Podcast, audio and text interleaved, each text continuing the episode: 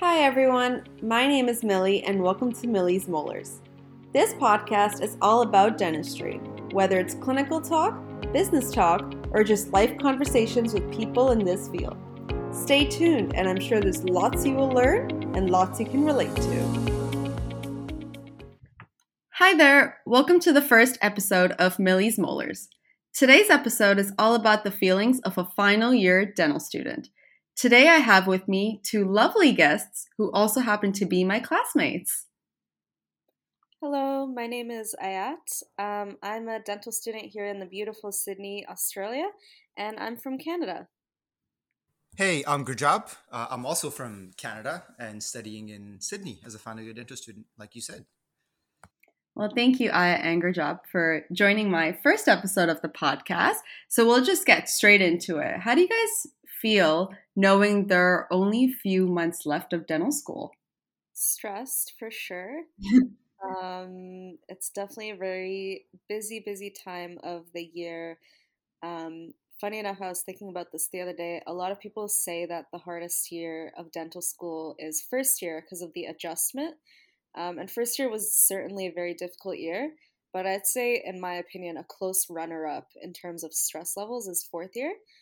Because there's a big rush to kind of get all your grad requirements in to be able to graduate on time. And then you have to balance being in clinics full-time with your exams and keeping up with lectures, which I certainly haven't done. So, it's a pretty intense time, but hopefully high challenge, high reward. And what about you? Yeah, I would definitely echo that sentiment. It's quite stressful. Plus, you know, the Canadian board's coming up soon. Don't really help how stressful it gets with all the lectures and all the study material and stuff. But I think I'd also say it's really exciting. There's a lot that's kind of gone into us getting to where we are. I mean, it's a post-grad program. Some of us have been in school for 9 years, even 10, 11 for some of our colleagues in school of just like university education. So to finally be at that last year, unless someone's planning on specializing, this is the last time in your life possibly you'd be, you know, in a formal institute as a student, and you're finally kind of free to go out into the world and apply everything you've learned. So very stressful, but also very, very exciting to kind of, dive into everything that we've kind of just seen in textbooks. I think that's crazy. The fact that we've been in school for so long. And I think about this all the time, that I can't even call myself an adult until I'm done school and we can actually live life, you know, as just not a broke student.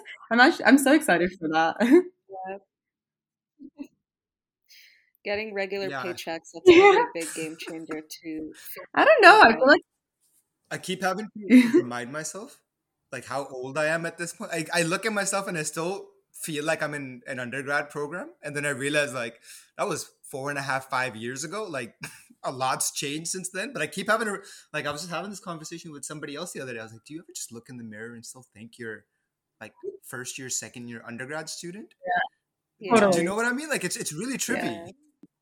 When I first moved to Australia, I was 20, and I still in my mind think of myself as a 20-year-old, which is really weird. I still think of you because I'm 4 years older now.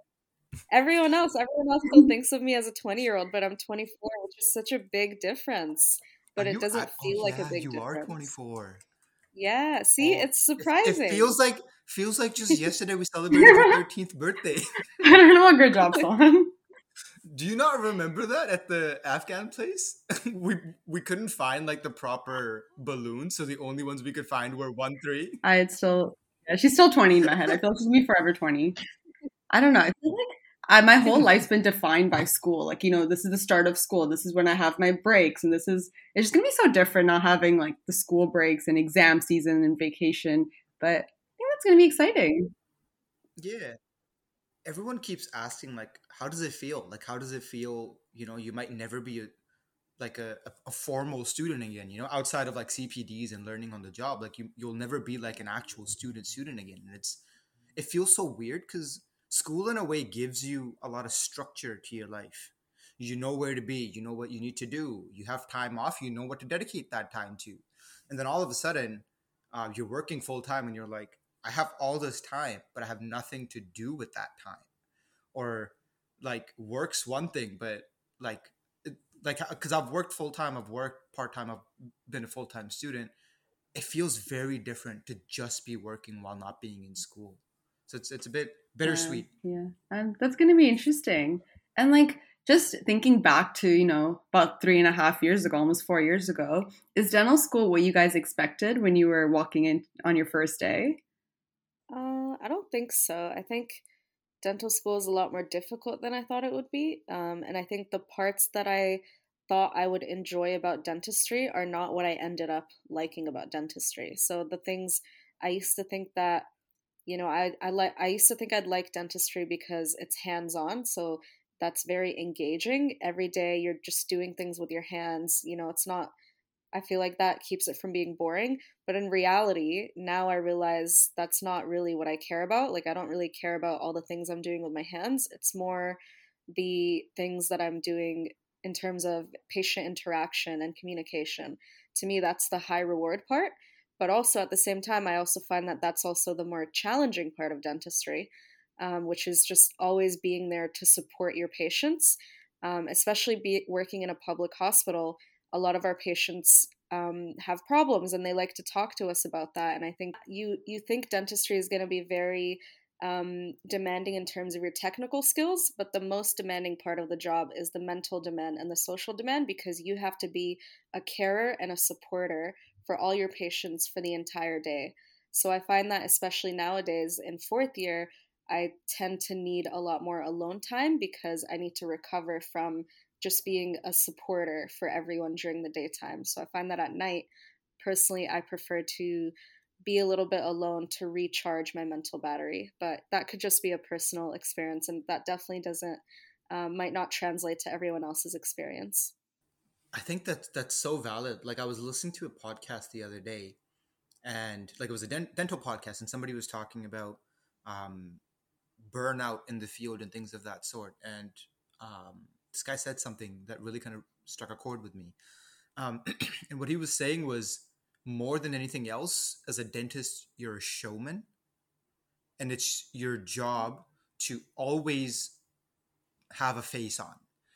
Doesn't matter what's going on at home, doesn't matter what's going on elsewhere, whether you get along with your colleagues or not, whether you're stressed about the bills or not, whatever it is, you can never show that to your patient, right? You might be in a procedure which is really, really tricky and you're really struggling with that, but you can never show that to your patient.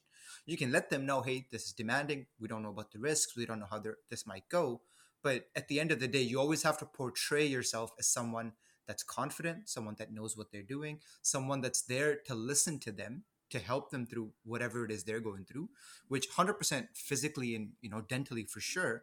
But emotionally, like Ayat said, so many patients talk to us about so many different things, especially in the public system where a lot of the patients, you know, might come from a lower socioeconomic background and have gone through so much in their lives that when you ask them, hey, how was your day?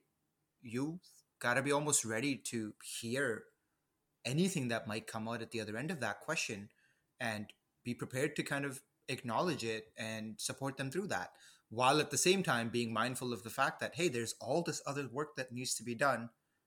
And so you almost have to kind of have both, you know, wear two hats, one of like being a friend and being able to listen, but also saying, look, there's this work that needs to be done. As much as I would love to have a conversation about this. And so finding that fine line between the two is not something I expected being like part of my job. I always thought, you know, I didn't know much about what dentistry was until I got into dental school. Like, I didn't know I wanted to do dentistry until I started doing dentistry. And it's very much something I fell in love with. But just like Ayat said, never expected that showman and almost therapist-esque aspect of being a dentist. It was never something that even occurred to me would be a part of my day-to-day. And I would say to a lot of patients, that's the most important bit. No one's looking, you know, walking around to their friends and showing, hey, look at this filling my dentist has done in my mouth. How cool does the filling look? They always say, you know, I imagine they would say more so, I felt really, you know, heard and acknowledged. And I didn't feel like I was being cut off left, right, and center. And I could really share with them what was going on. And they listened and therefore actually tried to help me in whatever way they could. And I think that's a really powerful thing. It is. And I feel like you guys both gave that patient communication perspective to dentistry that maybe a lot of people don't know about. And I'm sure a lot of other fields can relate, not even just in healthcare, but it doesn't matter what you're going through. If you're in a field where you have consumerism and you have people that you're catering to, you have to put on, that at least the face that you're not afraid and you know what you're doing. And I think another part of dental school, I don't know if you guys can relate to this, but I didn't know too much about dentistry before I went into dental school. So I didn't realize how much there is to dentistry. Like, everyone just thinks, okay, braces, whitening, fillings, clean. And like sometimes you hear about the word root canal out there, but there's just so much, and the importance even of the rest of the body and the medical history, just the depth of dentistry, I think was something that I didn't expect. I'm not too sure if you guys relate to that or. I had absolutely no clue what dentistry entailed.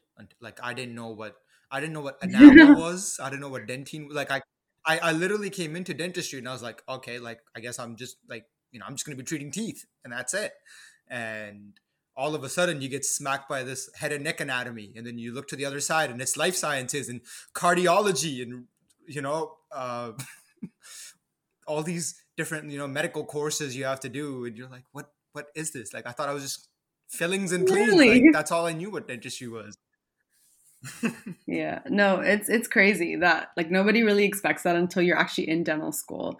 And I mean, now that we're, in our final months, and obviously we're all going to be looking for jobs for next year, have you guys kind of thought about, there's no such thing as a perfect job, every job's going to have ups and downs, but have you guys thought about what you're looking for when you're going into these clinics or talking to the principal dentist of what your ideal postgraduate job should look like?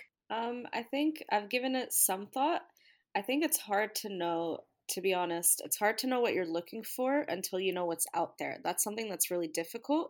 And I think a lot of people in our year are somewhat struggling with that, which is you can visit a dental clinic for one day and you can get somewhat of a vibe from the clinic, but you won't know really how you get along with the team there and how you get along with the people there until you're actually working there full time, or at least for like a few weeks or a month or more. But you just kind of, at our stage, you just have to jump into it and take a leap of faith and hope that the job that you picked out, you do your best to do the research, but you hope that it works out for you. I notice a lot of older dentists, like dentists who've been out for at least 5 years, they can visit a clinic and they just can instinctively tell whether they like it, whether it's a good clinic, whether it's a profitable clinic, stuff like that. But we don't have that intuition yet. So in terms of, for me personally, what I'm looking for, I want a clinic that is more quality and patient driven rather than quantity driven. So I'm not too concerned about how many patients I see in a day. It's more about what can I learn from the communication of every one of those patients, even if it's a lower number. I also want a clinic that is very focused on continuously improving. So improving the patient's experience and also improving the team's skills. So I'm looking for a mentor who will encourage me to get better. And I think you need that, especially as a new grad, because we're going to be we're going to be somewhat prepared, obviously, but we're not going to be that well prepared for the real world. There's a lot for us left to learn out there, and you need someone to push you to get better. You can't be complacent, and you can't have someone who is just comfortable with where you are, because then you'll get comfortable with where you are. So for me, I want someone who actually pushes me out of my comfort zone as a new dentist and encourages me to try new procedures and to always try more difficult procedures, within, of course, a safe environment and within safe planning, so that obviously the patient is always safe and gets the best care. That's kind of a gist of what I'm looking for, but still on the hunt. Same girl. Yeah, I think you checked off most of the boxes in that for any new grad looking for a position coming out of school, because especially being one of the COVID impacted years, not having as much clinical experience as students might have had, prior to us, it is a little bit daunting knowing that there's no clinical educator, you know, that's got your back if something goes wrong. And you can just turn around, quickly raise your hand, ask your question, proceed accordingly. But at the same time, having a mentor or, you know, rather the clinic principal, or having working at a clinic that's got more experienced dentists that are willing to help out if you ever find yourself in a pickle, experienced dentists that you can ask questions, go to treatment plan in advance, you know, maybe a practice that starts off with a morning huddle, just running through, hey, what are we doing today? What are the cases? What are your plans? I think is something that would set the day to such a nice start, because you know everyone's on the same page. And that way you can be aware, for example, if someone's doing something that you may feel as though you've got some knowledge about in case they need help. And likewise for the practice manager to know what's going on in the day, the principal and more experienced dentist to then be aware that, hey, there might be a bit of a tricky case going on. Let's, you know, be prepared. We may have to step in to help out, not so much grab the handpiece and sit down, but in case there's any questions, we can, you know, help provide that advice or whatever it may be. You know, and I think working at a practice that does a lot of different things, I think is something I would be looking for. I wouldn't want to work in, like, you know, a really specialized practice right off the bat that, you know, does primarily aesthetic work, for example. Because I think we're at the stage where there's so much out there for us to learn. It's almost like dental school has prepared us to learn what dentistry is about, not so much as teach us dentistry. Everyone kind of keeps telling us that once you graduate is where you really start to learn. So I'd like to be able to learn a whole breadth of things, and then, you know, choose what, you know, draws my interest the most, and maybe try and learn more about that and try and deepen my knowledge in those particular areas. But I think to start off, I would really like to work in a practice where, you know, there's experienced dentists that are really willing to help out, that are encouraging a really supportive environment where the clinic feels and functions almost like a family more so than, you know, individual fragmented people each trying to do their own thing. I think that would be really cool. But I'm also pretty cognizant that as a new grad, I may not have my pick of the litter. And so I think the mindset I'm going into it with is that no matter what job I pick up at the beginning, I'm bound to learn from it, given how green I am. And once I feel as though, you know what, I've learned quite a bit from this, you know, position, and I think I've now know more about what it is that I'm looking for in a practice, I can then start to look further and try and change things up from there. Yeah, just to pick up on that last thing you said, Gurjap, I completely agree. And if anyone out there who's listening is currently looking for a job and they're really stressed out about finding the right place, every place is the right place at the beginning. And even if you're in a bad clinic for whatever reason, whatever the reason is that it's bad, you can still learn from it. You can still gain from wherever you are. And the other thing you have to keep in mind is you can always leave after a few months, after 6 months. You're not locked in there. And that's something that you should remind yourself in case you're stressed out about picking the wrong job. There is no wrong job at the beginning because you can learn from any job and you can always go somewhere else after some time. So don't let it get to you too much. Yeah, exactly. Like, I feel like trying to lock yourself into, I need to find the perfect job right at the beginning. Like, you're introducing so much unnecessary stress into your life. You don't know what type of a practice you're going to enjoy because you've never worked at a practice. Outside of, you know, like if you've DA'd for a while, for example, you might have a more thorough understanding of here's how practices work and I kind of know more. But being like fresh out of dental school, somebody that hasn't worked in a practice, like, don't introduce all that extra stress into your life thinking you need to hit the nail on the head in your first goal. Like, there's, you know, we've met dentists that have landed an amazing job right out of dental school and they've fallen in love with it and it's incredible. And we've met dentists that are 4 or 5 years out, changed jobs 6 or 7 times, but still maintained a very positive outlook of, yeah, you know what, it took me a while to find a job. in a position that I really fell into, but I learned so much through all of that. You don't have to take every single thing that a practice does to heart and incorporate that into what you do. Like if you think there's some things that need to be optimized or they might have the wrong approach on something, make a note of that. Have a discussion with the principal. If they don't want to change that, you know that when you move into new practice, that's the things you're looking to avoid. Or when you set up a practice, you have a much better idea of how you want to run your clinic more than anything else. But have you given it any thought, Millie? Yeah, I have. And honestly, like one thing I do want to add is that if anyone's ever confused about what to look for, what the right thing is, don't be afraid to ask other people. There's so many, and you don't even need to walk into a practice and ask someone you don't know. Ask the clinical educators that are around you. They've all worked and they all have an idea and they all have, will all have their different opinions. But if you're ever confused about what to look for, just ask people around you. I think that helps a lot.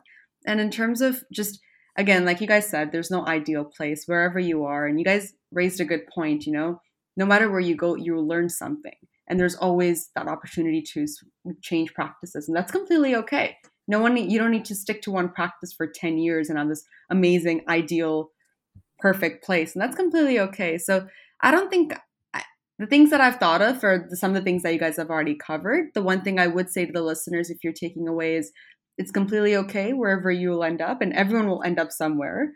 And just ask anyone around you if you have any questions as well. And I think the one thing that I want to end off this episode with is, do you guys have one advice for, you know, the third-year dental students that are going to be in their final year, and now that we're almost approaching the end, what is the one advice you would give them?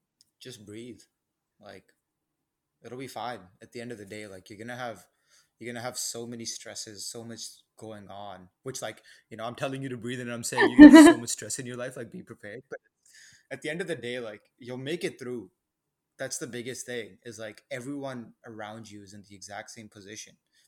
Don't be afraid to ask for help, right? Don't be afraid to lean on the people around you. They're going to be leaning on you quite a bit, right? It's at the end of the day, whatever's going to happen is going to happen. Like, you'll make it through this program. You've made it this far. You have it in you to make it to the end. The requirements will fall into place. Your exams will fall into place. Your job will fall into place. 10 years down the road, you don't want to sit down and look at your last year and think, wow, I spent that entire year being so stressed out. Or would you rather spend it thinking, you know what, I made the best of it that I could. I did what I could given my circumstances and I enjoyed it. And like, be really proud of that, because we've said it multiple times now. This might be the last time last time you wake up in the morning, you're like, man, this lecture's going on and this lecture's going on and what do I do and what do I do? But I feel like there's a certain level of, like, it's almost cathartic in a way. Like, I'm not sure how else to phrase it, but like, through that entire stress and everything, like, there's such a feeling of accomplishment at the end that I hope we get to experience soon. So I'm just assuming there's that sense of accomplishment.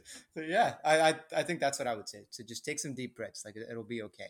I'd say in terms of something that might be a bit of a practical piece of advice. Touche. Practical advice. And in terms of stress management, if I could go back to the beginning of fourth year, or if I was a third year student coming into fourth year, what I would do is try my best to plan ahead more. I think if you want to try to reduce your stress load towards the end of the year, pretty much in semester 2 is when everyone in your class is going to be scrambling to get their requirements. So trying your best to plan from January or February to try to get your requirements in place earlier rather than later. And that's a lot easier said than done. And if it doesn't happen, it doesn't happen, which is fine. If you can't get your requirements in semester 1, that's totally fine. And I don't expect you to, but if you try to plan ahead and plan to do, let's say you try to plan to tick off 3 requirements in semester 1, you might only tick off 1 or 2, but that's still 1 or 2 that you won't worry about in semester 2. So planning ahead with your requirements, and also trying your best, if you're Canadian, to plan ahead with your board studying. I wish I did that. Who are you calling out? Oh, no. She's calling me out with her. So trying to plan ahead at the start of fourth year, it'll somewhat reduce your stress load towards the end of fourth year, because everyone gets really stressed out in the end, which is normal.